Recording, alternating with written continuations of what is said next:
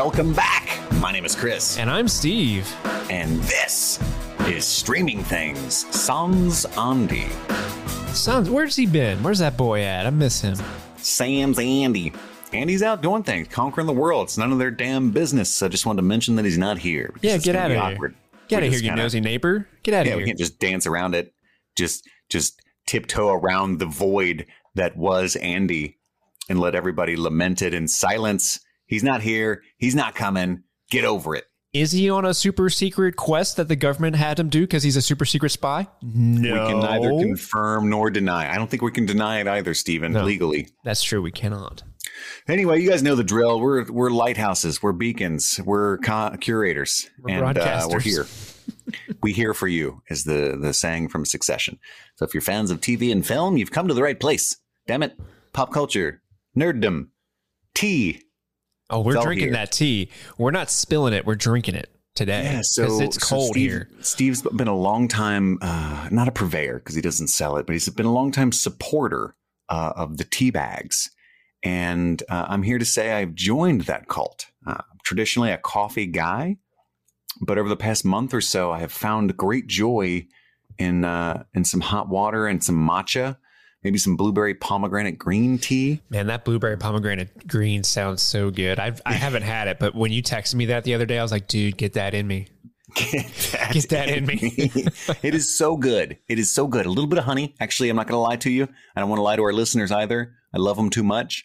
It's it's an, an exorbitant amount of honey that I put in. uh, I layer the entire bottom of the mug and then heap it in the middle. Oh, really? Put some. You put a little extra in the middle. Just you know, just lather it on in there. Fill it. Just a ridiculous amount of honey. Winnie the Pooh would be proud. That's how much honey. Oh, bother.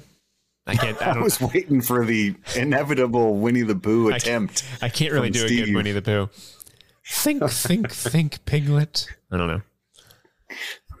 I don't know. Do you put Do you put any uh, cream in your tea? Or are you a? I do not. Yeah. I, I do not drink it uh, the way the British do. That's that's my Just with milk, I believe. Right? Yeah. I'm just that freaks me out. Is it that good? I li- I like it just because uh, you know how like in Ted Lasso when he's drinking tea, he's like it's dirt water. Uh, I have that natural reaction to just straight tea. So if I put a little cream in it, for whatever reason, it makes it not water to me, and my brain can stomach that. It's a very weird, you know, kink of my brain. I don't know why it does that. Hmm. It's a very weird. you have kink. a lot of weird kinks. Yeah, Everybody knows that. Everybody knows. yeah. There's the whole. There's the foot thing. just. There's the cigarette torrent. thing. You know, there's so much of it. Well, I've missed you all. I'm glad to be back. Uh, fear not, we will have streaming things here in some form for the foreseeable future. And so you can write into streamingthingspod at gmail.com at any time to join the conversation. We would be happy to receive and read and reply to your emails there. You can follow us on Twitter at streamthingpod. You can also support the show literally by going to patreon.com slash streaming things. That's patreon.com slash streaming things. You can subscribe at a, a you know, there's a myriad different tiers, different levels of financial comfort uh, in which to support us, and they all have different rewards and, and extra bonus content. We all love the content. And uh, thank you so much to our current Patreon subscribers. Steve, take it away. Thank you, Phil. Thanks, Phil. Thank you, Enza. Enzo. Oh my gosh, thank you, Cake. Thank you, Katie. thank you, Daniel. Thank you, Jimmy. Thank you, Sarah. Thank you, Elo, as we have decided to name him. Bequeathed. Or her. I don't know. It's it's a Yeah, it's it's, a letter and then so- Lopez. So it could be a it could be Mhm. anything. It could be Eleanor Lopez. Could be Evan. It could, it could be Evan. it's Eric. Eric Lopez. And Easily. also, uh, thank you, Kyle. Thank you guys so much for being Patreon uh, producers of the show. You can, you know, as Patreon producers, if you are a $5 above member, you can take part in polls uh, to dictate what our bonus episodes are that only Patreon members get. And Hmm. at the end of this week, we are going to close the current poll, which is uh, between La La Land, A Knight's Tale, and Before Sunset.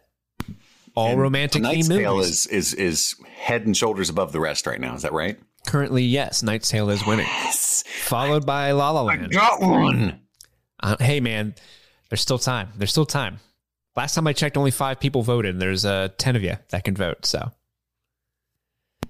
there could be a, a lot of there could be some late additions for uh, before sunset. Who knows? And then It's just like American democracy. if that People happens, don't even participate. I know it's a it's a shame. If that happens though, if like right at the last second, like a ton of people f- show up and vote for before sunset, so that Andy keeps his streak alive, I will know that he's paying these people. For sure. Like we're not actually making money off Patreon because Andy's just giving their money right back. Like vote, vote, for my vote for my. A movie. Knight's Tale is not the best film on that list. It is. It's definitely the most watchable. Probably the most fun. Okay, I'm just gonna say that. Okay, I don't know. why I got my Trump voice out. Okay, A Knight's Tale is a tremendous film. tremendous movie. Heath Ledger, incredible talent. Shannon Saltzman. Most people don't know that name. I know it. I don't know. I. I'm not a Trump guy. I'm not a, Happy I'm not a- Heath, he always came to my hotels. Very personable. Always said I was rich. he knew it. He knew it. I believe me. Believe me. People are saying that Knight's Tale, four out of five, solid movie. it's not as good as Home Alone 2, which I was in. he was. People forget. People forget. I think that movie's more famous now because people are like, oh, yeah, he was in that. Shit. Unfortunately, it's more infamous, maybe. Yeah, yeah, that's probably It's a true. goddamn classic, though. I'll tell you that.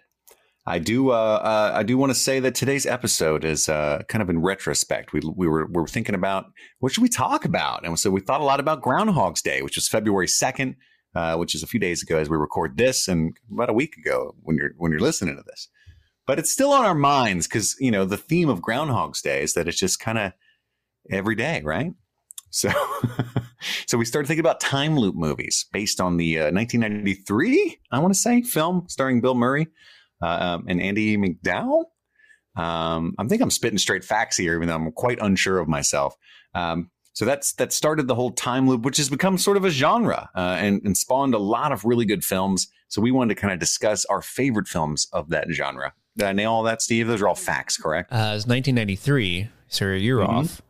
Uh, no, I said three. Oh, I thought you said four.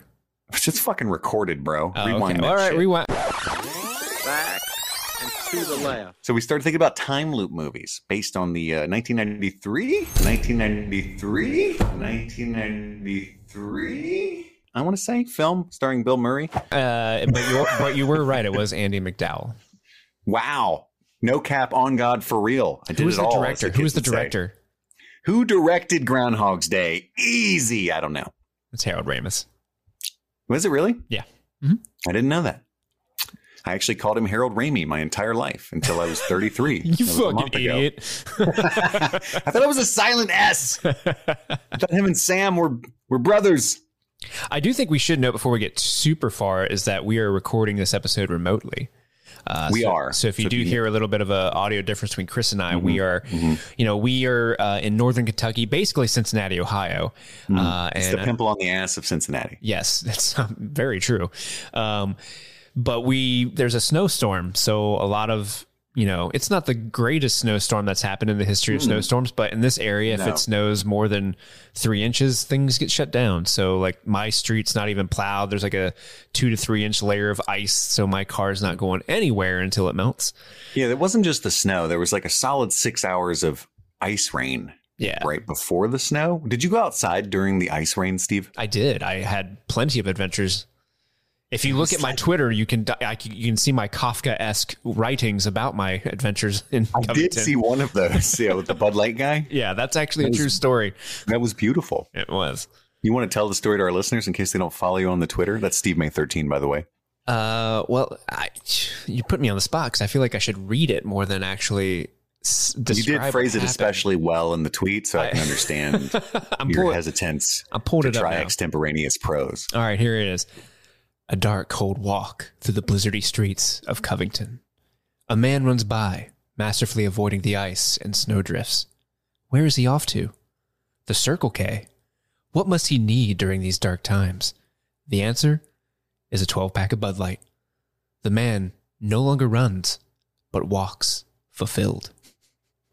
And it's 100% hmm. true. Like, I literally was walking around, and this guy's like doing that awkward, like, I thought he was jogging. Like he's like, I gotta get my jog in. It's nighttime and the snow's not stopping me. Because he's doing that awkward like Yeah. runner's form. God, You're you're still walking faster than him, Yeah, but he but he's but he runs but he's past, running. Right, right. and he beats me to the Circle K because I was going there to to get some just a beverage because it's a block down my street, and I see him like come back out with this twelve pack of Bud Light, but now he's like got this like gangster walk going on with his Bud Lights. So it was two very different walks going to and from the Circle K. It was quite a great example of people watching.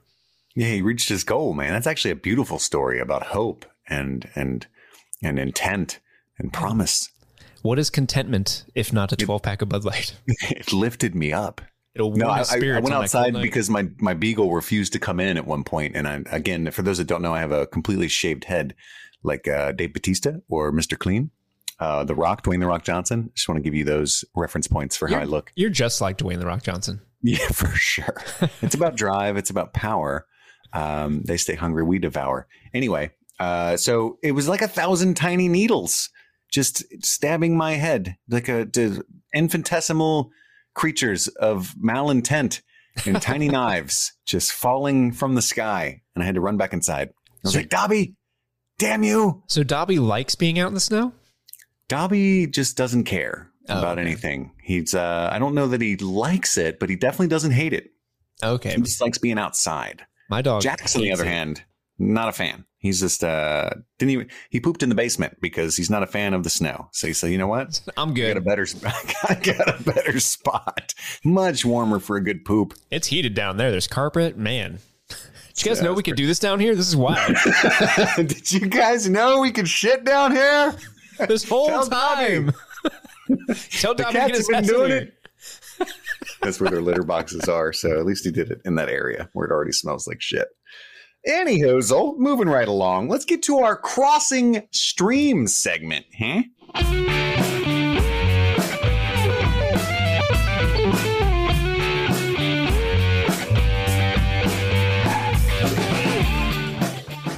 Crossing Streams is a segment where each week we delve into the TV shows and films that we've been watching since last we met. Maybe we could spark your interest, help you discover something you didn't know existed, or maybe, just maybe, we found your old favorite. That's Crossing Streams. Brought to you by Home Depot. There's so many possibilities. Not really brought to you by Home Depot. I don't want to get in trouble or if that's even possible. So I just Yeah. want to know. We don't want to be. Neither them nor Lowe's Home Improvement have reached out, but we are open to that possibility. Be the weirdest podcast. Like, hey, we're talking about movies and TV shows, but we're sponsored by hardware. well, I, I, I kind of get the reference, and I'm, I'm not pitching them right now super hard, but CEO of Home Depot, if you're listening, a lot of people listen to podcasts while they do things around the house. That's true. So I do this that. could be the perfect time. Thank you all for plug you. listening to this uh, Lowe's sponsored episode of, of Streaming Things where we discuss Lawnmower Man. Lawnmower Man, get your own lawnmower at Lowe's for a cheap, cheap price. All the best films starring Rob Lowe. How about that one? That's got to be a Lowe's sponsored podcast, That would be a good one. but it does See? not. It does not feature Rob Lowe. He's not on it. He's he, he can do his No. community podcast or his uh, uh, Parks and Rec podcast. He can, but this one this one's ours. that would literally be the best podcast ever. Literally, it would.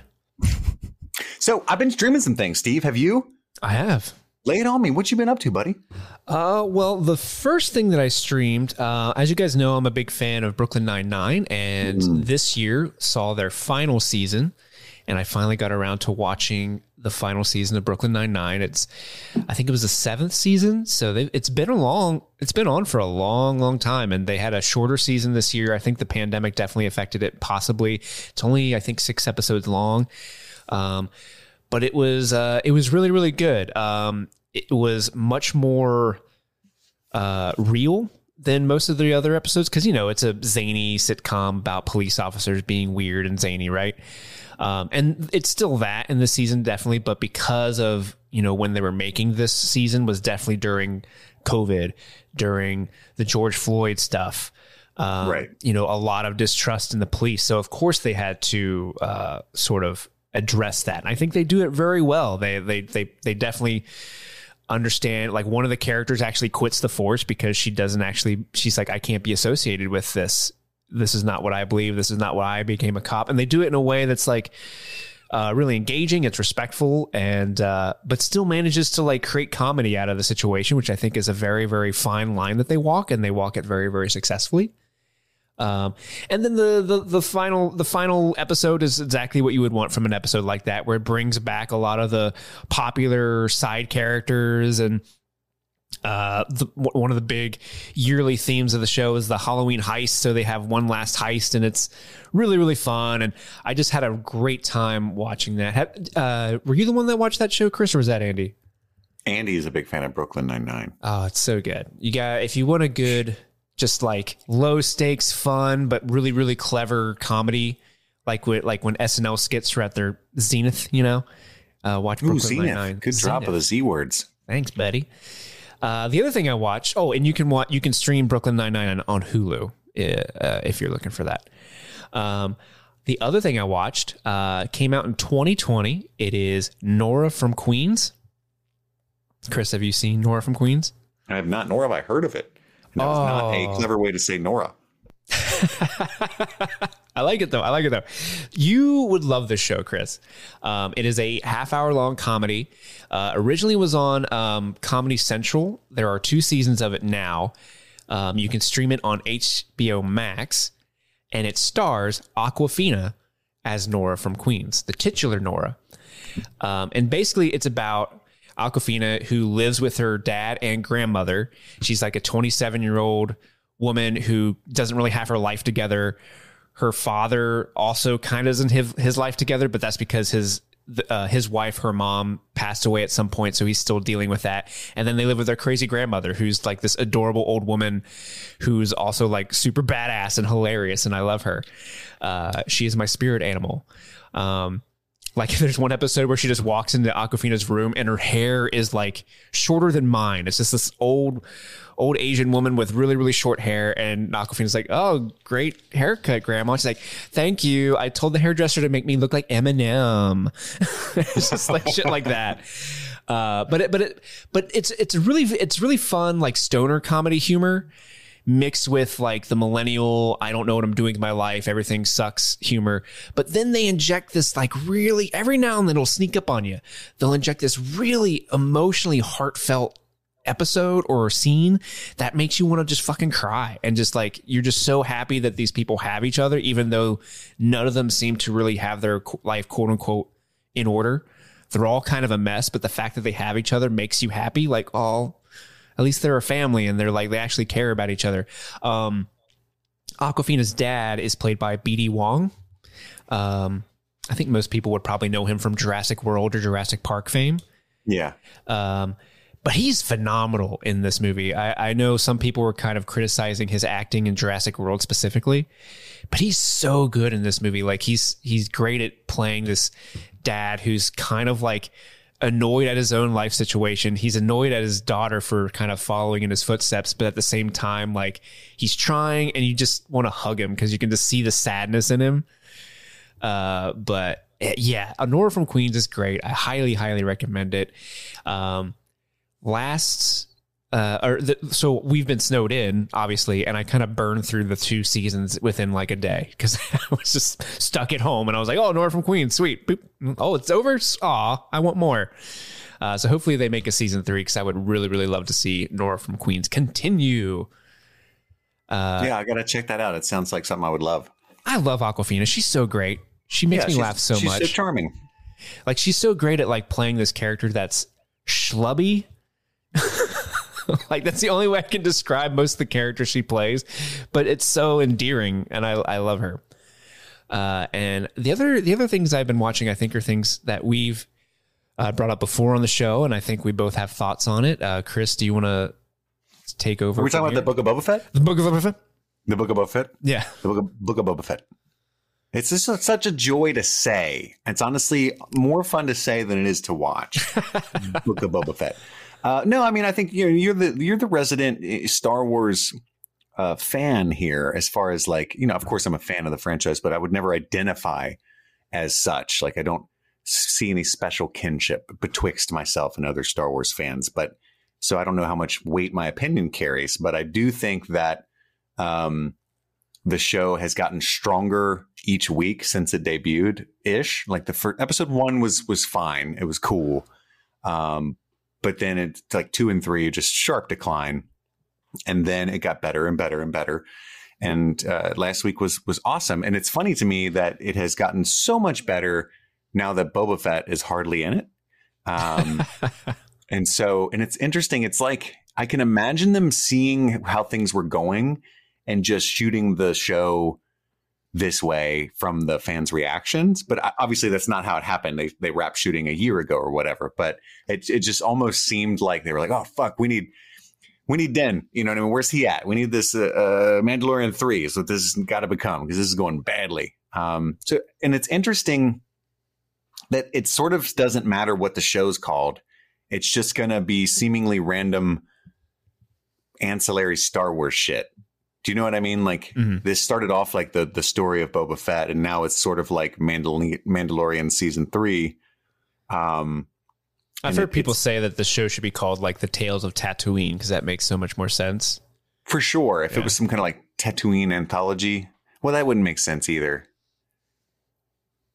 Because doesn't Din go off world? I don't want. I'm trying not to spoil. Um, sure, but then he comes back.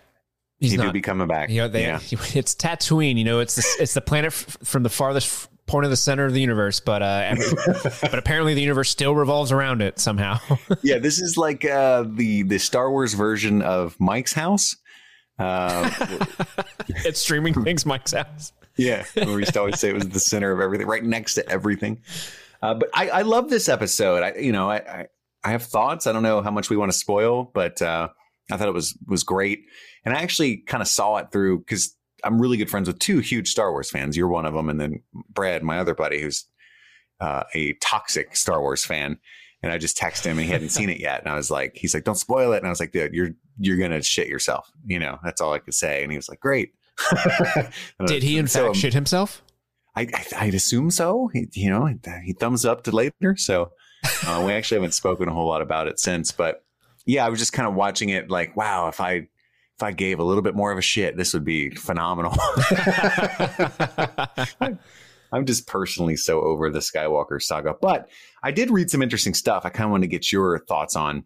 Sure. Um, because I, I wonder, I think it's all depends on how you see it. Because I actually you, thought to myself, Brad's going to love this because actually, they're kind of hold undoing. On. Before we go too far, should I just just to be safe, should I play the spoiler bumper and we're gonna we'll have timestamps in the sh- in the show notes if you want to skip yeah, ahead just in that. case. Let's all right. Spoiler bumper. Here's Probable your warning. Spoilers. But look at the show notes for if you want to skip to where we come back.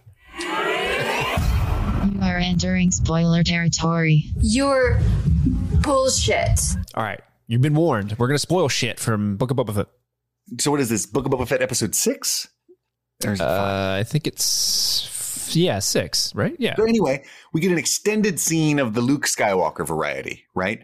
Uh, multiple scenes rather is the biggest spoiler I would say. And so when I was watching it, I was kind of like, Brad's going to love this because he fucking hates Last Jedi because he's dumb, right? And then but I was reading all these articles online and they were like, uh, all these really smart people, like, oh, I love how much uh, this episode validates and buys into The Last Jedi. Uh, and and I thought that what is your take on all that? Oh, I think I think that's it's uh, Dave Filoni and Jon Favreau and crew are really working within the the the they know what the story is going to be and they're not going to change it. I don't think that I don't think they nor Disney are going to do what a bunch of dumbasses want to do, which is like eliminate the sequels from canon. So they're going to work within the parameters and get to where Luke is in the Last Jedi, and it does make sense. I, you know, at first when I was watching the episode, because the episode ends with Luke Skywalker giving Grogu a choice, like, "Hey, you can." Uh, you know, you can take this uh, mithril vest that uh, Din Djarin made for you, and and you know, a kingly gift, a kingly gift, and go back with the Mandalorian, or you can take Yoda's lightsaber and continue your Jedi training. And my first gut reaction of that was like, wait a minute, no, like why would Luke do that? The the the you know that was what the whole like detachment from people was what led to the downfall of the Jedi Order in the prequels. But the more I thought about it because that was a, like a very like why would he do that? That's not what Luke would do. That like he he he spat in the face of that when he you know reached out to his father and knew that there was good in him and turned Darth Vader good again. But the more I thought about it, the more like Luke never had like the only Jedi masters he had were Yoda and Obi Wan, who would have told him that. And then I assume when he meets Ahsoka, she would have also like brought her experience to it all, and she might have been like, "Hey, I know your dad," and his attachments what's led him to go evil. So maybe he's like kind of overcorrecting because he's he's he, you know that fake it till you make it saying. I think that's what Luke's doing currently in the current canon is like because he's the only he doesn't know what he's fucking doing. He's like, well, let me go find these sacred Jedi texts, and that's how I'll be a Jedi master. You know, I'm just going to be a Jedi master. and then he uh-huh. doesn't Write really a book on it. yeah, and he doesn't realize the error of his ways until the Last Jedi when they started the whole Gray Jedi storyline with Rey, and then promptly abandoned it in Rise of Skywalker. Jedi mastering for dummies. Exactly. I mean, it was that's what that yellow book was in the background with that like black and white drawn guy who's like, yeah, yeah. See, I didn't take it again. It's uh, from an out, it's almost an outsider perspective looking in. I, I, I thought that was a dick move, but uh, I didn't read any of that into it. I was just kind of c- curious, and I feel like canonically Grogu has to choose the the chainmail, right? Because we don't see him just as an easy wri- written way to explain why he's not present Mhm. for any of the later stuff that we've already seen, unless you want to say that Kylo killed Grogu or something. I mean, they could easily write in like he hopped away and got away or whatever, but Well, they're kind of getting into some murky waters because I think canonic, canonically Kylo Ren is supposed to be Luke's first official student because that's in a in a canon comic book. Um, so, yeah, maybe, so maybe then he has to choose the the shirt. yeah, because technically just kind of be he- a half trained. It's like, yeah, I trained I trained Grogu for like a couple weeks, but he never Didn't signed count. the you know the form to the waiver, Right. so it doesn't count legally. He's, he wasn't my student. He never signed the ROI. The place wasn't even built yet. we were just kind of hopping around on uh, on logs. I thought that was really fun. I started laughing and, and like a, in a teary eyed way because it was cool to see. But when he hops on uh, Luke's back, just like Yoda did uh, in Empire, yeah, um, I do want to point out just how much better the Luke Skywalker looks this time around than when uh, in the season finale of season two of Mandalorian, that really bad deep fake that of Luke they did. I mean, they're both sort of uncanny valley. Neither of them really bothered me. I don't know why they don't just recast him. I, I, don't, don't either. I, I would- don't understand that. I would much prefer they cast Sebastian Stan as Yes, let's let's get Sebastian Stan in there and and just be done with it. Yeah, because it's one of those things that like people are going to freak out about it the first time they see it, but then by episode two, they'd be like, "Oh, okay, I'm- I'm used to this." You know? Well, yeah, it's, I mean, they they recast Will Smith's mom in Fresh Prince. I mean, after that, we can do anything. yeah, anything's possible. What's mean, worse was- is the did you did you see the um the news about how they're doing Luke's vocal performance in the show? no, so I'm a little hazy on the details, but essentially it's an algorithm. It's like they have this computer that essentially does the same type of thing that a deepfake does, where you just give it a bunch of samples of Mark Hamill's voice from the 70s, and then you just have, I assume Mark Hamill or someone else like say the line like, "Hey R2D2, get me this," and then the algorithm like reads how that person's saying it and spits it out in the old Mark Hamill voice. That's why his voice in the episode sounds so much like a robot right. because he looks great. He doesn't sound great because he's still like, I don't know what to do.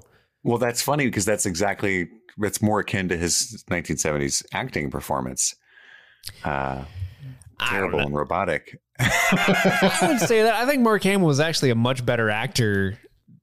like his vocal performance was more dyma- dynamic in the original trilogy. Maybe in Return of the Jedi, which is what they're going for, because in Return of the Jedi, he was very much like, "I'm a Jedi now.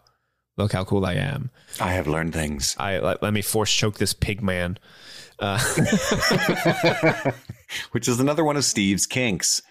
uh, force choke me, daddy. That's a callback. Call me But yeah, I'm having a blast. I mean, I, I think it's a it's a cool development. I I, I didn't see. Uh, it's probably Clone Wars, right? So the the Cad Bane reveal was a nothing sauce yeah. meal to me, uh, and I was actually pretty disappointed when he lifted up his hat, and I was like, that looks pretty terrible and I not think scary at all. like I think they did a good because it's a practical effect. I think for the most part. That's what I heard. Yeah, is very like commendable, and I think it, it- You know, I think it's fine for what it is. It's not what Cad Bane looked like in the uh, the TV series. Like someone did a, a another deep fake comparison online, where like this is what he should have looked like, and they like made him more blue. I saw that they like elongated the the jaw. And Did that look and- better to you as someone who Never saw Clone Wars. I mean, no. I just think the character design in general works because it's animated, Mhm. and they could have done like again, like you said, it's bold and brave, but they could have done like a much more humanoid version that would kind of make sense. You know, if you were going to shoot The Incredibles live action, right? You wouldn't.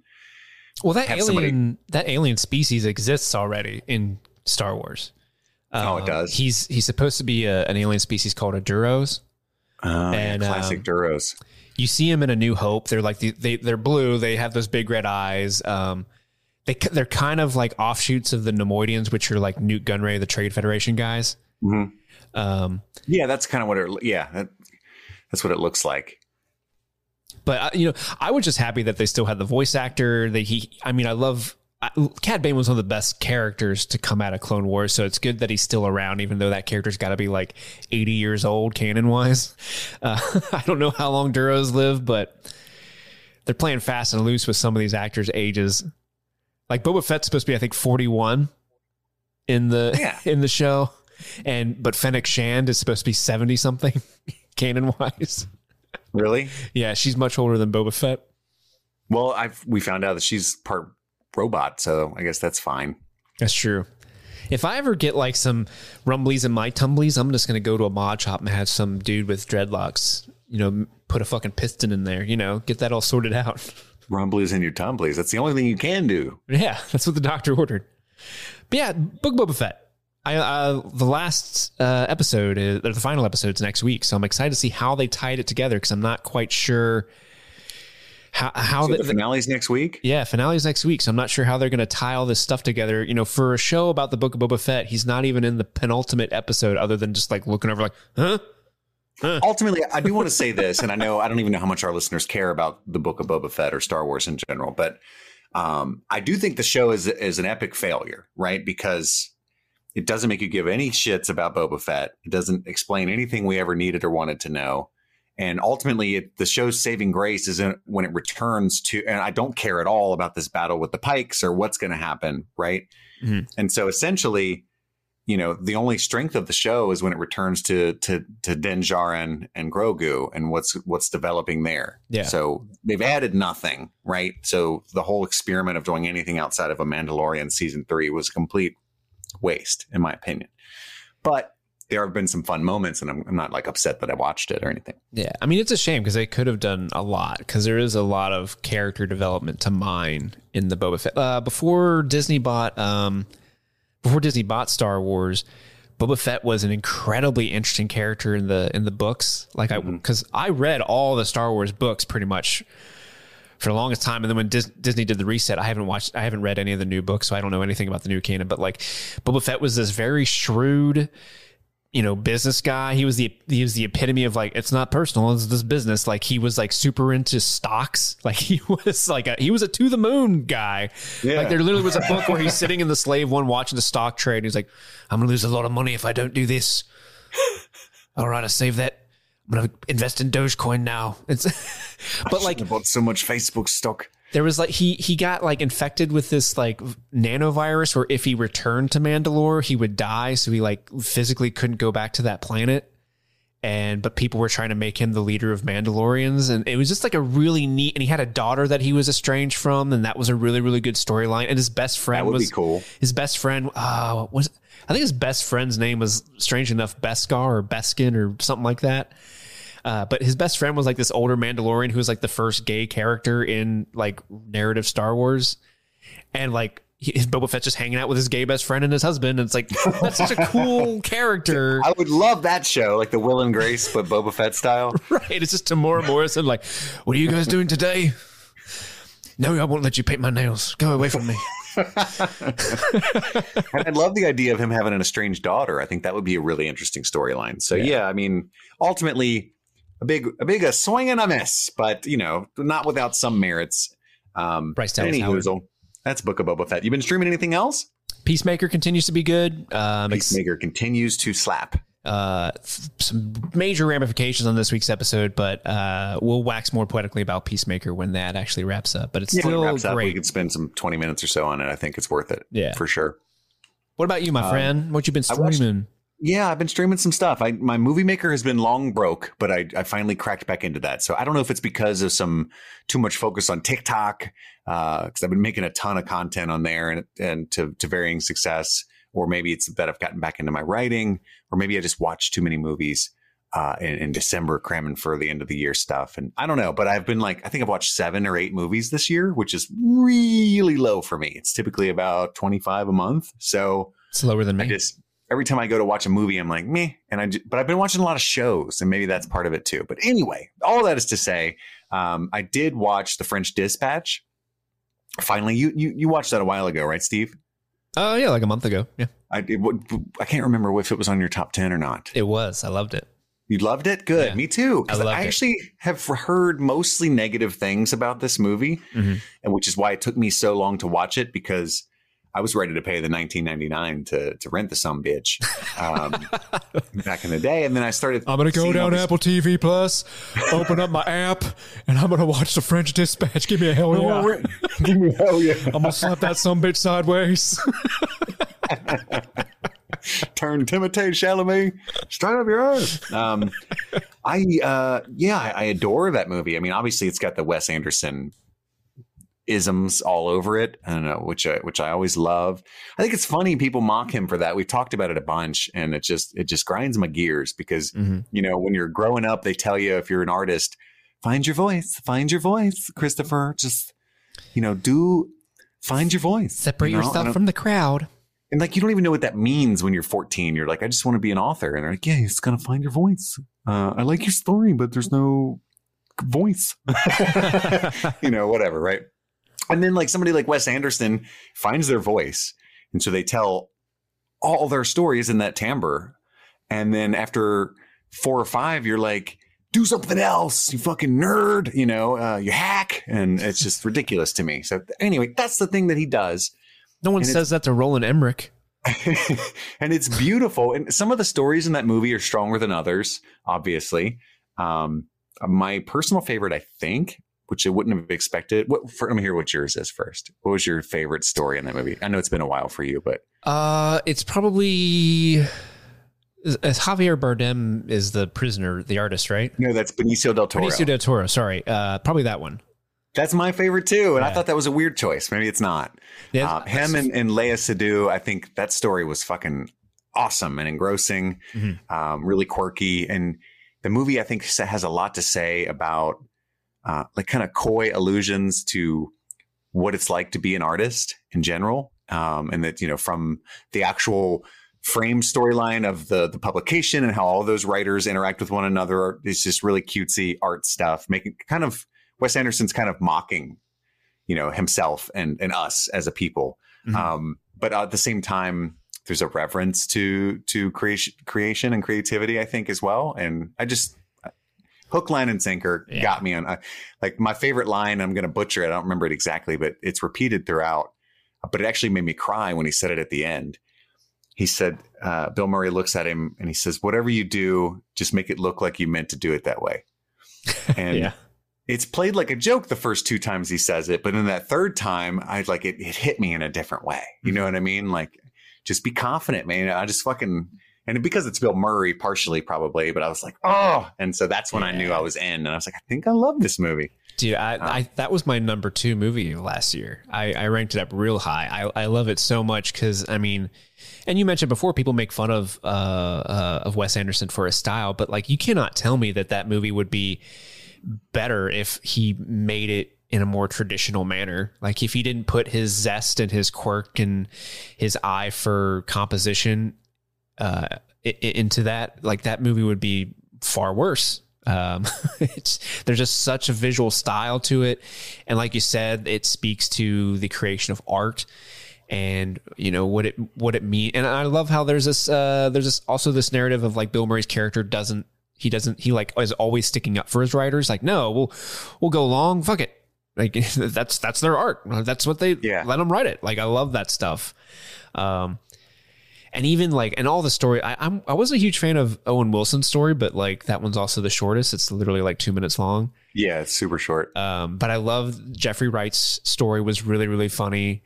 Um, Jeffrey Wright was probably my favorite character. Um, Oh, just yeah. his, his the way he delivers lines in general is always like that, but it works so well with with uh, Wes Anderson's cadence and um, He does this part because he's being interviewed by Liev Schreiber uh, Mhm. at in the TV station as he's recounting the story, and he's like, "Oh, hold on, one real, real quick. Let me let me put a bookmark in my story." And he literally just pauses for a second.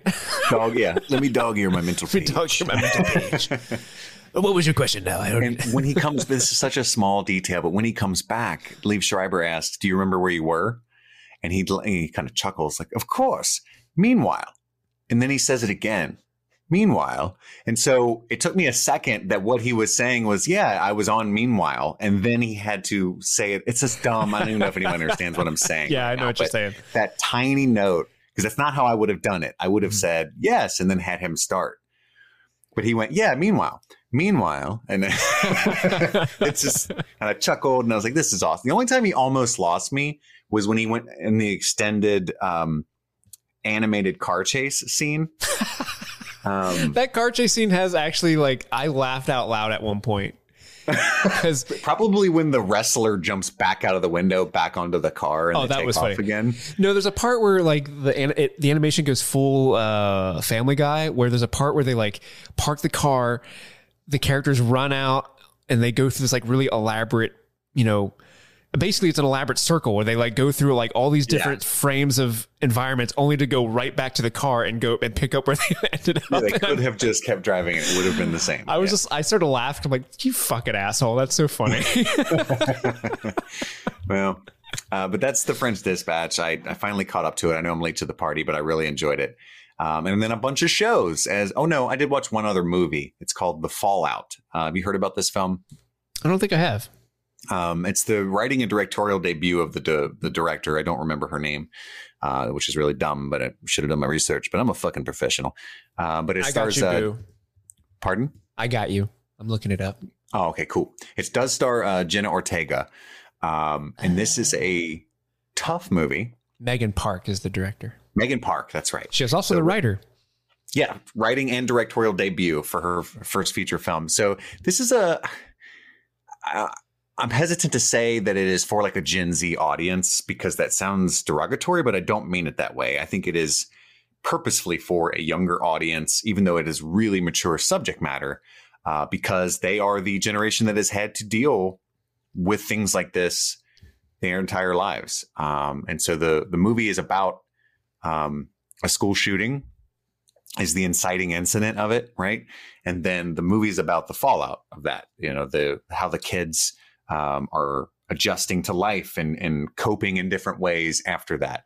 It there's a surprising amount of levity in the film. Like there's it's pretty heartwarming. There's some good laughs in it, um, but it's also for obvious reasons really shocking too. Um, but the movie's mostly about Jenna Ortega's character Vada. She kind of trauma bonds to a friend named Mia, and they're from different caste systems in the school, right? Like there's the Instagram model, like a future sorority person. And then there's Jenna Ortega, who's kind of like, you know, tomboyish, not quite a loner, but has a small group of friends, knows who Mia is, but doesn't really truck with her. But they happen to both be stuck in the bathroom when the shooting happens and they hide in the stall together. And so they're trauma bonded and they become like best friends after that to the, uh, you know, confusion of everyone else in their lives that her, her old friends, her parents, things like that. But Oh wow. I don't know. I I thought the movie was engrossing. The that scene in the beginning with the actual incident was was terrifying because the camera never leaves them in the cubicle, like the the bathroom stall, Mhm. and you can just hear the audio of all the carnage outside. And it just destroyed me because, you know, my son's eight. He's in elementary school. Like this shit happens way too often. I mean, I think we're in the triple digits of school shootings now. Um, and it's just something that that kids today have to to deal with, uh, unfortunately, in America. And so, with that lens, I was watching it like this is fucking bizarre how how common that is, right? Like it's Yeah. just it should be this one-off crazy incident that we have documentaries about, but it has become like a zeitgeist, and that is bizarre. Yeah. Um, and the movie, even though it's somewhat uplifting, actually ends on a really depressing note. And I give it credit for that because it was honest. Um, and I'm not going to spoil the ending, obviously, but you all know the ending because we live in this world and it's, it's not something that's going away. Um, so anyway, that's that's the Fallout. You can actually stream it on HBO Max if you are a subscriber uh, with for no additional fee. So I would recommend that you do that.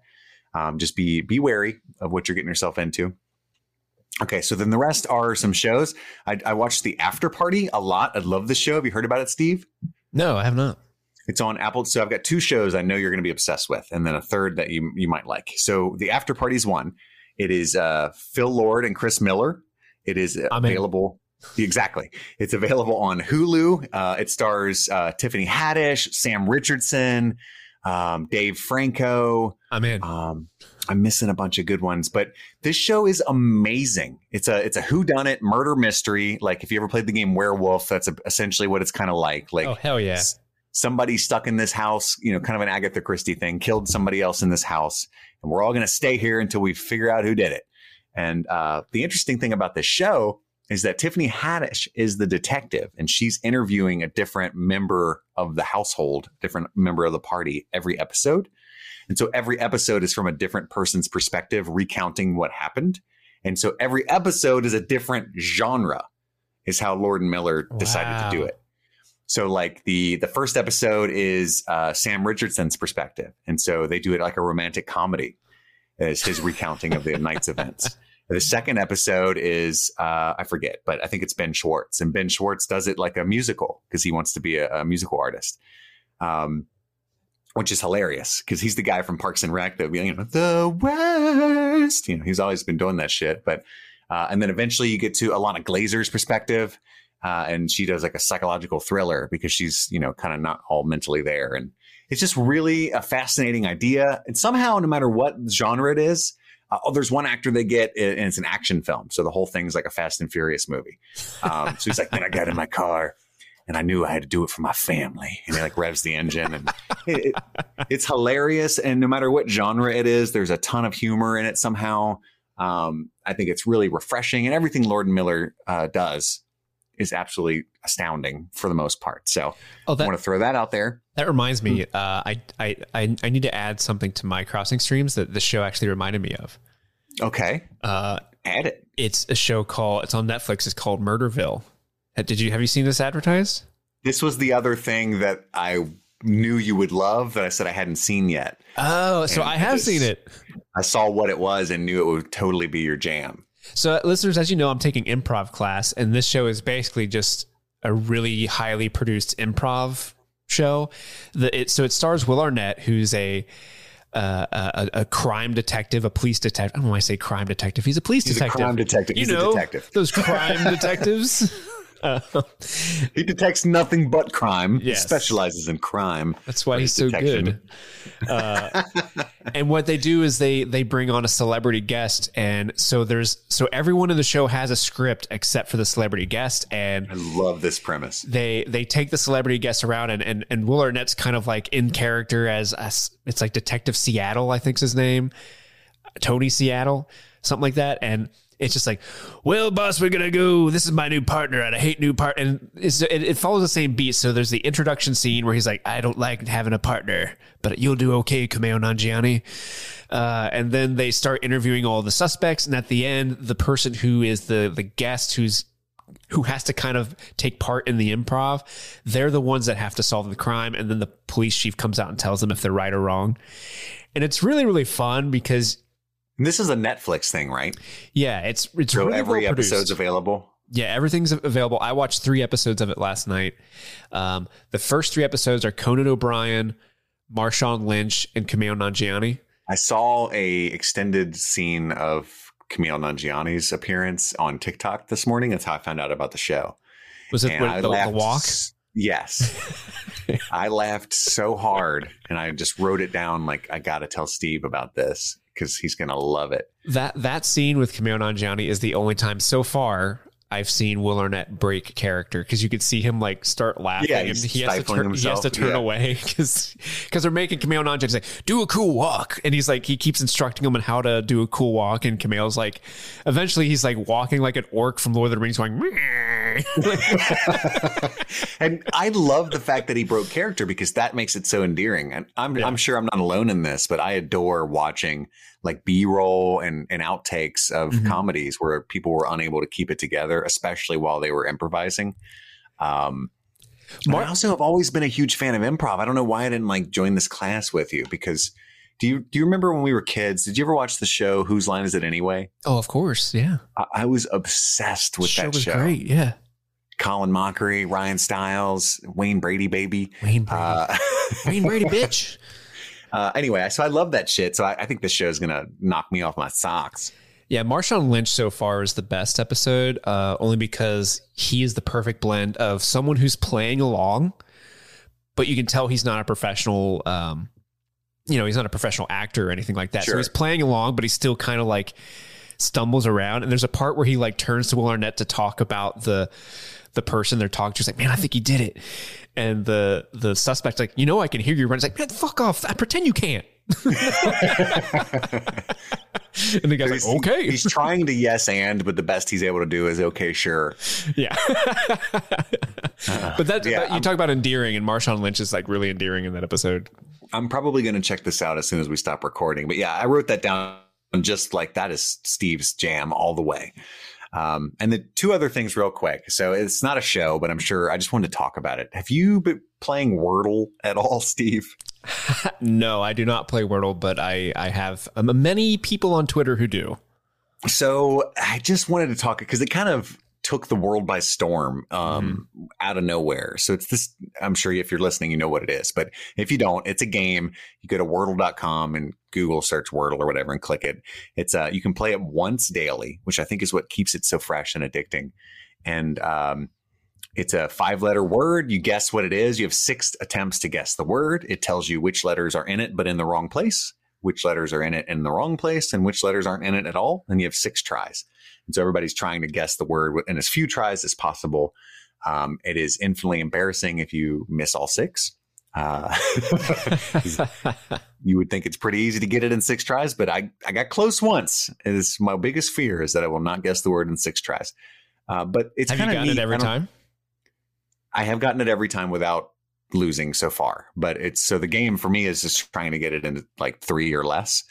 Um, but it's going to happen one day, and I, I, will- I will share it to my chagrin. Uh, but but the the the origin of Wordle is kind of endearing to me. Do you know the backstory behind it at all? Yeah, it's like one dude made it.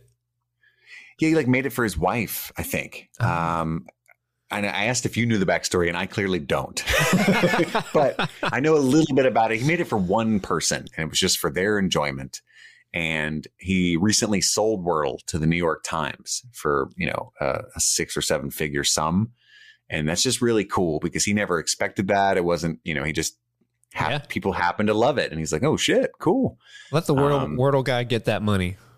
Absolutely. And he he released a statement because some people were kind of mad, like, oh no, Mhm. New York Times is going to ruin Wordle. And he's like, hey guys, I love what you're saying, but it's fucking a lot of money. Now, I'm sure that's part of the reason. But he said, you know, I didn't expect this many people to love it, and I'm not really equipped to handle this sort of thing for this many people. So put it in capable hands and hope you keep enjoying it and whatever. I just thought it was a heartwarming story of somebody just kind of passionately making something quirky and fun for themselves and and getting a lot of success from that. So that it warmed my heart. So I thought I would share that. That I mean, it is a good story, and I, I, I, I've been, you know, I don't play the game, but I've been enjoying people kind of getting really into it on my Twitter feed. It is kind of funny to see those green and yellow and black boxes show up, and Mm, I do, I, drama of those boxes. I do got to put you on blast, though, Chris. Well, I'm not going to put you on blast. I'm going to put you in the hot seat. You ready? Mhm. You Okay. ready? Do you cheat in Wordle? You looking up six letter words I on the do internet? not. You don't? I do not. All right. You promise? It's five letter words. This is why I don't play. I would just lose immediately. no, I, I honestly don't, and I could see that just gives me no joy. right? It brings Sure. me no joy. So I used to do this thing in video games um, back in the day, especially like Grand Theft Auto sandbox games. It was really tempting to cheat because you could give yourself like infinite money. Uh, and then that's the whole basis of the game. So now you can buy as many houses and cars and guns as you want. You can skip through the game at your at your leisure. Um, and I would every time I would do that because as a kid I couldn't resist the temptation. Mhm. I'd be having a great time playing the game 10 hours a day because I'm a kid. What else am I going to do? Then I would do the cheat code and I would have a glorious couple of hours of just being a god amongst men. And then suddenly I would never want to play the game ever again because now it was ruined, Yeah. right? So once So you once you open that can of worms, you can't go back. Did you, did you experience that as well? You know what I'm talking about though? It's just Oh, like, yeah. This is great, except now it sucks because I'm just, this isn't fun at all. That's why I don't play Wordle because I, I open it up and my my instinct was like I don't fucking know. What's a what's a five letter word that starts with K? I don't fucking know. And then like so I found myself looking for the ant like what are five letter words with K? I'm like no this I, this isn't what I'm supposed to do. I'm not doing this So my strategy is all, I don't want to fucking talk about fucking Wordle for, for 20 minutes. So, so my strategy, we're done. Uh, what else I've been streaming is a, a show called Pam and Tommy that just dropped on Hulu. I'm sure you've heard about this. yeah yeah I really enjoy this show. So it stars Sebastian Stan as Tommy Lee. hell yeah It's got Lily James as Pamela Anderson. hell yeah Uh, it's got Seth Rogen as the guy who stole the infamous sex tape, which is what the show's about. And it's got uh, Nick playing Seth Offerman- Rogen I'm kidding Yeah, right. And it's got Nick Offerman uh, playing a, a 90s porn movie director, which is hilarious. I mean, he's got the he's got the full mullet and everything, and it's it's really funny. hell yeah Um, but the show's raunchy and funny, but at the same time, what I thought the show was uh, worried me because I'm like, okay, you're making a, a a comedy show about the Pamela Anderson and Tommy Lee sex tape being leaked to the public in the 90s, right? So there are a lot of interesting things you can say about uh, the invention of the internet, the the, the porn industry, um, uh, celebrities and celebrity status, things like that. But you know, Pamela Anderson famously got most of the fallout from that Mhm. when she had the least to do with what happened. And so I was a little concerned about how they were going to handle the subject, but I'm like four episodes in now, uh, however many have been released, and it's really starting to to paint the tragedy of what was done to Pamela Anderson, and it's it's painted her as a a really uh, endearing, gentle-hearted, um, you know, activist-minded person, and I didn't expect that, and I didn't know her as that honestly because I was seven, you know, when she was huge. So uh, anyway, I just thought, wow, I'm really surprised at how deftly they're actually handling this subject, even though it is really raunchy and funny. Uh, I'm really impressed so far with where I think it's going. So if you're worried about how they're going to handle the subject and you're kind of staying away from the show for that reason, I think you should probably give it a chance um, just to check it out for that reason. And from a practical effects standpoint, really impressive because I don't know if you've seen stills or anything, but Lily Oh, yeah. James does not look anything like Pamela Anderson.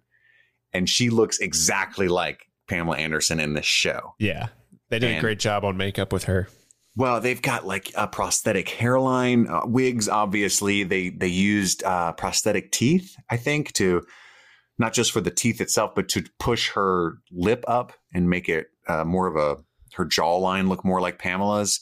Um, Damn. she's it, she is nude for a lot of the show, and Pamela Anderson is famously built a certain way, right in a busty fashion. I'm trying to be like a professional about this shit, Steve. And so they used a prosthetic chest which I thought was really interesting. Um, and it's Sebastian Stan the same way. Like he looks a lot like Tommy Lee, and Tommy Lee carries himself a very far different than the Winter Soldier does. So I was concerned about that. so he has fake nipples on as well because there's piercings there. I'm just fascinated by how they they solve these puzzles. You know what I mean? yeah I would have thought they would have used a fake ring and just clip it on the real nip. no you get a fake nip Apparently that's uncomfortable too, or at least I assume. So Oh, yeah. fake nips. I'm oh sure- yeah. everything we're talking about sounds super uncomfortable and so Tommy Lee is covered in tattoos, and so they covered Sebastian Stan in similar tattoos, but they are not legally allowed to use the exact tattoo. And I don't know why. That fascinates me. It could be because he's got some type of branding on his. Like I know, I know. Famously, there's a guy. You know, let me pull my wrestler knowledge up. But there's a wrestler that I like who has the Pepsi logo tattooed on his arm. That's one of his Why wouldn't tattoos. Um, and if they ever put him in video games or anything like that tattoo, he also has like the Cobra Commander tattoo. Yeah. Like those are just not on him because they don't have the licensing rights to the Pepsi logo or the Cobra Commander. It's probably something like that. He's maybe. Maybe.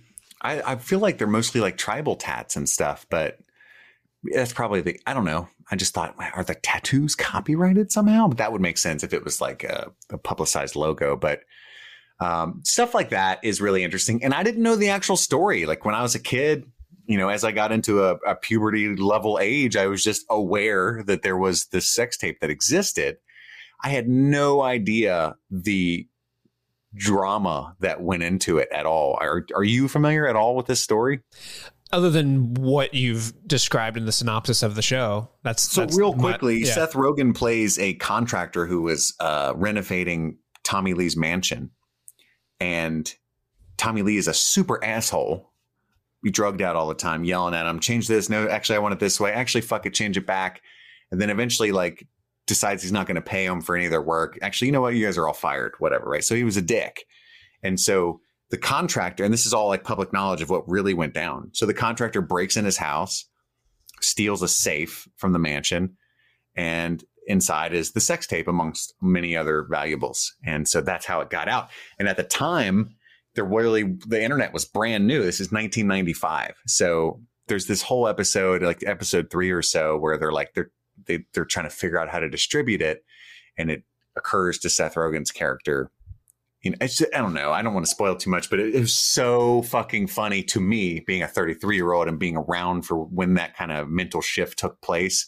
Because he's literally trying to explain the internet to Nick Offerman because it's not like a popular thing yet. It's kind of like you know, like crypto is now. Like some people are know about it and some people don't, right, or whatever. So it's Mhm. just like, what do you mean we can just put it on the web? You know, and he's like, yeah, I mean, all around the world, anyone that wants it can just get it and we can mail it to them. They can just order it. And Nick Offerman's like, global advertising. Do you know how much fucking money that would cost? And Seth Rogen's like, no, it's free. And like Nick Offerman's like, what? and now, and it's funny now, it's like, duh. But at the time, it Yeah. just took me back. People were like, what the fuck are you talking about? It's free to reach anyone in the world. You know what I mean? Like, Yeah. it's just, it was mind blowing. And uh, so, anyway, for that alone, I was like, this is neat, you know? Good times. this is neat. Anywho, so that's called Pam and Tommy. It's now streaming on Hulu. Uh, I, I think you got to check it out. I think it's really, really good stuff so far. And that is everything that I've been streaming. Actually, matter of fact, Hell yeah. that takes us to our main event. What is it called? What are we going to call it? Time loops. Loop, loop, loop, loop. I'm stuck in a time loop, loop, loop, Stuck in a time loop. Can't get it out. loop, loop. Do I got to solve a crime? Do I got to make amends? How do I get out of this loop? How do I get out? I love our impromptu jam session. Especially when the local musician Andy isn't on the episode. Hey man, we got to make do. So as promised, we wanted to throw it back to Groundhog's Day and talk about some of our favorite time loop movies. And the whole time loop movie pedigree is actually pretty interesting because it starts out with Groundhog's Day in 1993. We all know the story. Bill Murray's trapped on February 2nd, reliving the same day over and over and over until he can figure out how he got stuck in that loop. And it always creates fun comedic tension uh, because no matter what you do, you know, homicide, suicide, uh, there's no escape from the infinite loop. And so, presumably, I think he ends up being. It's been a long time since I've seen the original Groundhog's Day, but he's stuck there for many years, right?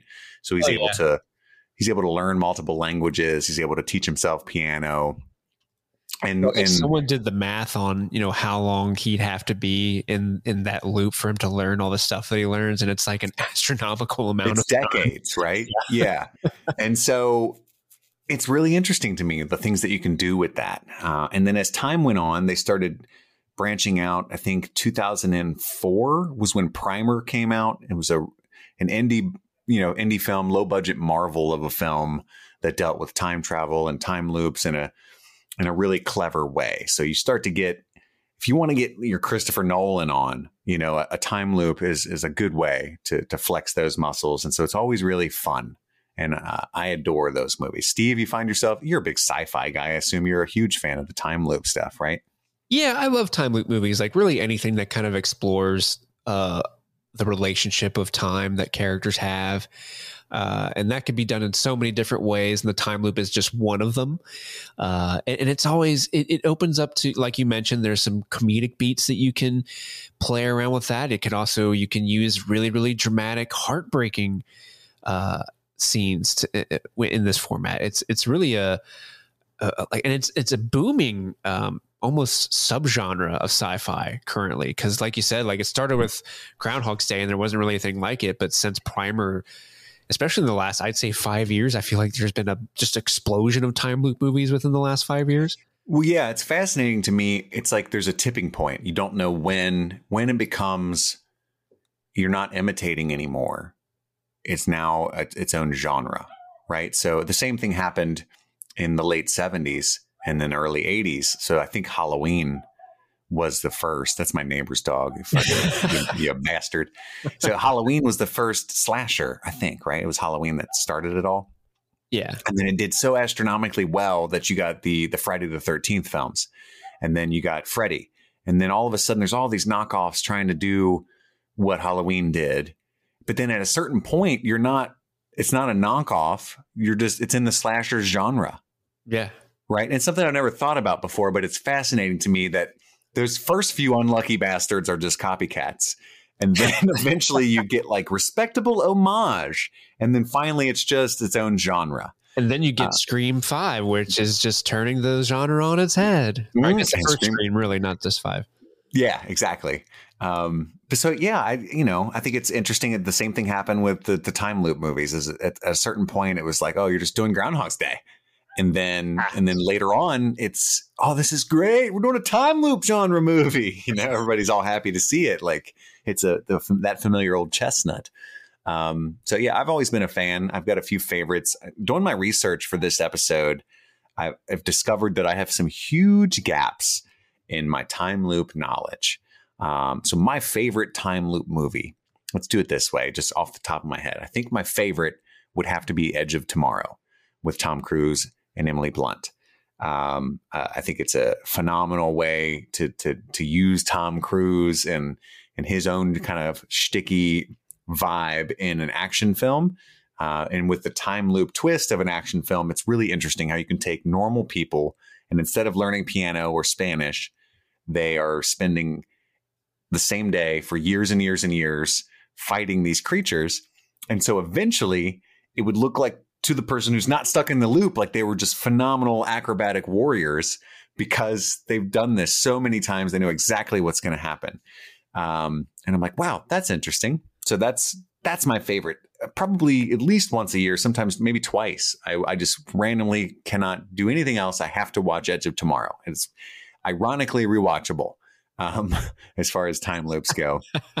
so that's probably my favorite. What is your favorite that's, time loop movie, Steve? That's my favorite as well. is it just the best? It's it's so good. Uh, and they do such a great job of you know not only showing the loop and you kind of get familiar with it and they explain it really well you don't kind of get lost in the minutia of the storyline um, you get to really see there's a lot of character development and growth with tom cruise's character but also you get to see like that that movie in particular does something really interesting where you you're on the journey with Tom Cruise's character who's experiencing the loop and you know he's getting better and better and better with each time but you also get the perspective of Emily Blunt's character who had previously gone through her own loop and is no longer in one so like she's the only one where Tom Cruise can come up to her and be like, "I'm in a time loop," and she'd be like, "I know what you mean." Yeah, right. but she oh, just experienced the same. I saw Groundhog's Day. Yeah with Bill Murray. Oh, I love that movie. Let's go fight some aliens. well, that's kind of what happens in Palm Springs. Is that it, at that point is that came out in 2020. Everybody was so familiar with the concept that his character at one point in the movie is able to go, yeah, it's one of those t- infinite time loop kind of things. And then you know, I think it's Cristin Milioti that's stuck with him. It's like, oh, okay. You know what I mean? So it's just like that movie is so like you don't even have to. Like let's just acknowledge in a meta way that we all know what this is and move on from there. Uh, and so that's the most fascinating thing to me is the, the different ways that people have tried to do the Groundhog's Day thing. Like that was a straight comedy, somewhat of a rom- romantic comedy, I would guess. Um, but then you know Palm Springs tries to do this is the the romantic comedy time loop. Happy Death Day did a, a sort of a horror film version. Uh, it's I mean it's definitely a slasher, but it, there's so much comedy in it. Uh, I would love to see a straight like A24 time loop horror movie because Oh, that'd be awesome. the premise is actually horrific. You know what I mean? Like you're just stuck in this day that you can't escape for years. Like that, it would probably be maddening and terrifying. And so I, I would love to see that done. Um, and then, of course, the action film version is Edge of Tomorrow. But when I was doing my research, the best time loop movies of all time, there's a couple of huge ones that I had never seen. One of them we've talked about on the show quite a bit. Uh, so we've got Primer, you've got Groundhog's Day, Edge of Tomorrow, Palm Springs, Happy Death Day. Nailed it. Seen all those. I have never seen 2011's Source Code with Oh, Jake Gyllenhaal. That's an amazing movie. That's actually one of my favorite ones too. So you have seen it as really good. Yeah, it's very, very good. Andy and I spoke about this movie briefly um, last week because that was on Andy's Crossing Streams. Uh, he watched it in preparation of this segment, so I'm glad he got to talk about it then. Yeah, yeah. but no, it's really, really great. Um, they they have that time loop through the lens of somebody who is trying to solve a crime. Essentially, there was like a terrorist attack that blew up on a, a train, and so what they're doing is they're taking this character, Jake Gyllenhaal, and putting him into a machine that allows him to relive that day through a different person's perspective. And so it's like he's stuck in this time loop, but also not really at the same time. It's it's very It's sort of voluntary. Like I was reading the premise, it's more of a voluntary time loop, right? Kinda. I don't want to spoil. Too I know there's a twist of some sort as well, right? Yeah, yeah, yeah. So I, I plan on trying to maybe watch that today. I don't know. I got a full docket because I got to watch Murderville, and then I, I think I got a I got a little hair up my ass, Steve. I might go. Ooh. I might go watch the new Jackass movie. it's got really good reviews, and I mean that was a huge part of my childhood. It might be a hoot. It blows my mind. It's been like what, like eleven years since the last since Jackass three. 11 Yeah. or 12 years blows my mind know? blows my mind I I'm tempted to do a, a Jackass Forever and Moonfall double feature, but I might be so fucking stupid by the time I get out of there that there's no coming back. oh man if sure. i if i see moonfall i need to see it with you I know. Andy did that to us. That was his we have last to see it thing. with andy like if i'm seeing that fucking movie andy's got to be there you have to be there we all have to suffer together He did this to us. So source code is one big uh, uh, cinematic time loop blind spot, but also I have to say. Uh, it's been mentioned on the show before, and I still haven't seen it. Recommended to us, Time Crimes. Time crimes uh, this this I think it's a Spanish film. Um, this movie, it- doing some research about it again, like the not to knock the listener, like act like I'd never heard it was amazing because he totally told us it was, but um, it's supposed to be like legendarily good. Um, so anyway, that's Time Crimes. Did, you ever watch Time Crimes yet, Steve? I can't remember. no andy's the only one out of all of us who actually watched time crimes and he said it Damn it. was it was it was good We need we need Andy on the show. i know He saw the source code. He saw the Time Crimes. You know, it's Uh, interesting. I, I just to kind of jog my memory of like the type of films that uh, there are in time crimes. I'm, I'm looking through this list of movies, and there's a lot of movies on this like popular time loop movies that I'm like, that's not a time loop. That's just playing with the construct of time. Like Interstellar, that's not a time loop. Well, Primer is kind of the same way. Like it's it's only loosely.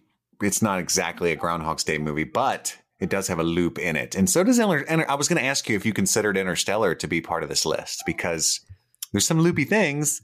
It gets loopy. I mean, it's loopy, but it's not a loop. Like he's not reliving the same thing over and over again. He's just experiencing time at a different rate compared to several different characters.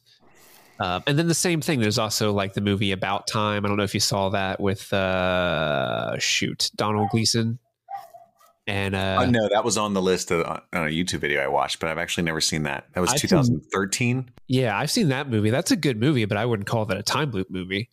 Uh, same with Looper, uh, with uh, Bruce Willis and um, Yeah, they just threw that in there because it's called Looper. Yeah, because it has loop in the name. Like that's not a time loop movie. That's just a movie that deals with. There is some what Doctor Who would call timey wimey things in all of these movies. absolutely.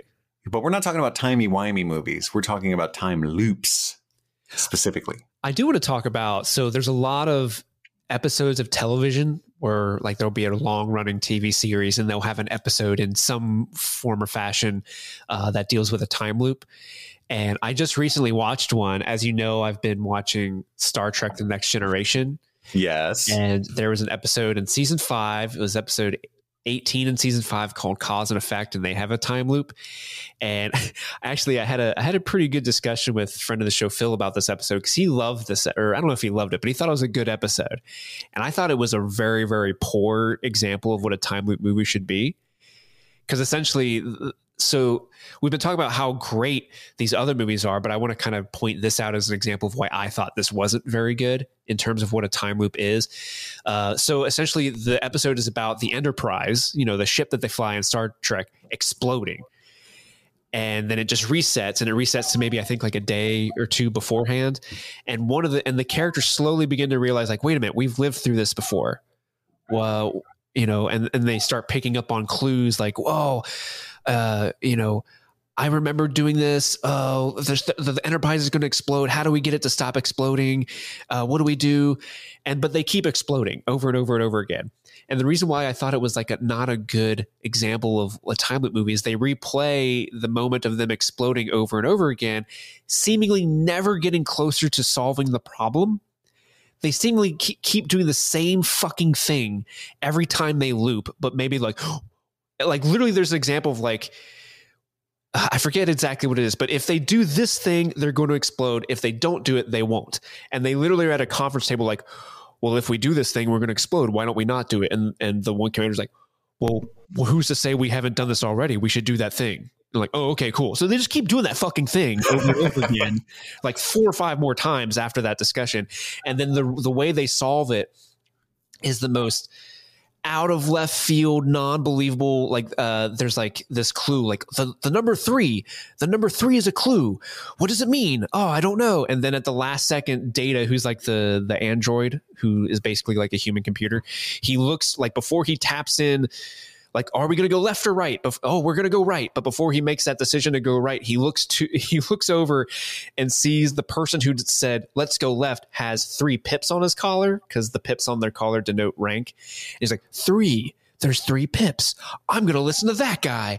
And he turns left and that's how they solve the problem. I'm like and it comes out of fucking nowhere at the end. Yeah. It's so like unbelievable and unsatisfying. Deus Ex time loopina. Yeah, he's like three, three pips whoa! Like no like maybe if we went back to the conference room scene where he's like let's not do the thing that we know is going to blow up. How about that?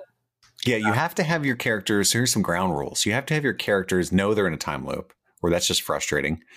You have to have them make intelligent decisions based on that.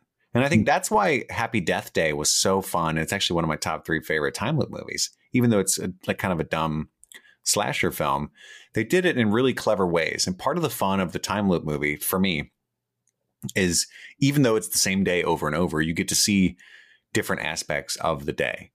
Um, knowing that everything else you've already seen is also simultaneously occurring is fun for me, if that makes any sense.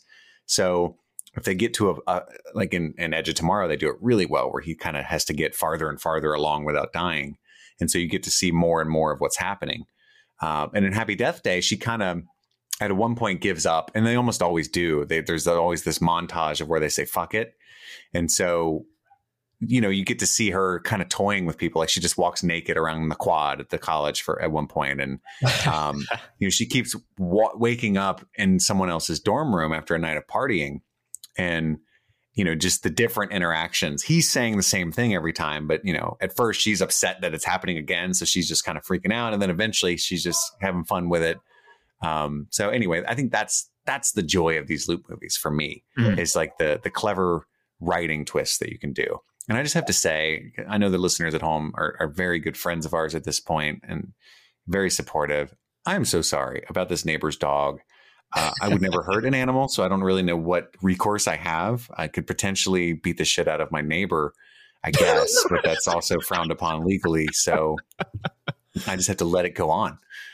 I think I think it's fine. I don't think it's picking up as as bad as you probably think. I don't know, but it's like a, from a moral standpoint, like I would never just let my dog sit outside barking. ad oh, nauseum. There we go. I think he agrees. I agree. Let me in. I would never do that. it's really cold outside. Why did they leave me out here? Yeah, it's not the kind of breed that's like really fond of the cold. Anywho, uh, that's that's why I love time loop movies. But yeah, if I had to beg for any sort of time loop, it would be the the A twenty four Ari Aster time loop horror film. That's that's that's the the last unexplored territory. I think. 100%. I would love to see that. Hundred percent. 100%. We gave it all. good game. Good game. Do do you have anything else you want to add to the the time loop discussion for our Groundhog's Day celebration? No, I, I think I think that's it. Uh, well, I do want to say I, I poked fun at that Star Trek episode, but I should mention that that episode came out actually a long time before Groundhog Day did. So there, so it, so it didn't actually. Maybe some of the modern uh, kind of expectations I had for time loops didn't exist then because they were kind of pioneering, still pioneering the genre and, and how those type of episodes are structured. So I don't want Yeah, and I'm sure it harkens back to like a Twilight Zone episode, really, right? Yeah, Um, I, we should have done more research as to, to the origins because I just kind of haphazardly threw it onto the 1993 with Bill Murray and, and Harold Ramis. Um, that's but one. that's what everybody. That's that's one everybody. That's the seminal apex of of the time loop, right? Um, but anywho, so next week I imagine we'll be talking about uh, movies with the best depictions of love. Wouldn't you think? I know our Patreon is is uh, Valentine's Day focused, but uh, next week will be will be on Valentine's, Valentine's, Day, yeah. that we are releasing the episode. So I think we have to do some sort of our our favorite romantic movies. Am I right? Something along those lines. I think last year we did our favorite on-screen couples. Did we? Okay. Uh, yeah, something along those lines. Yeah. Okay. So we'll definitely Okay. have some. There'll be a lot of love. There's going to be a lot of love next week. There's going to be a lot of love next week on streaming things, and there's a lot of love that we have for you, our dearest listeners. Thank you so much for supporting us all these years. That's about all the time we have this week. My name is Chris, I'm Steve. and Andy is dearly missed. Happy streaming.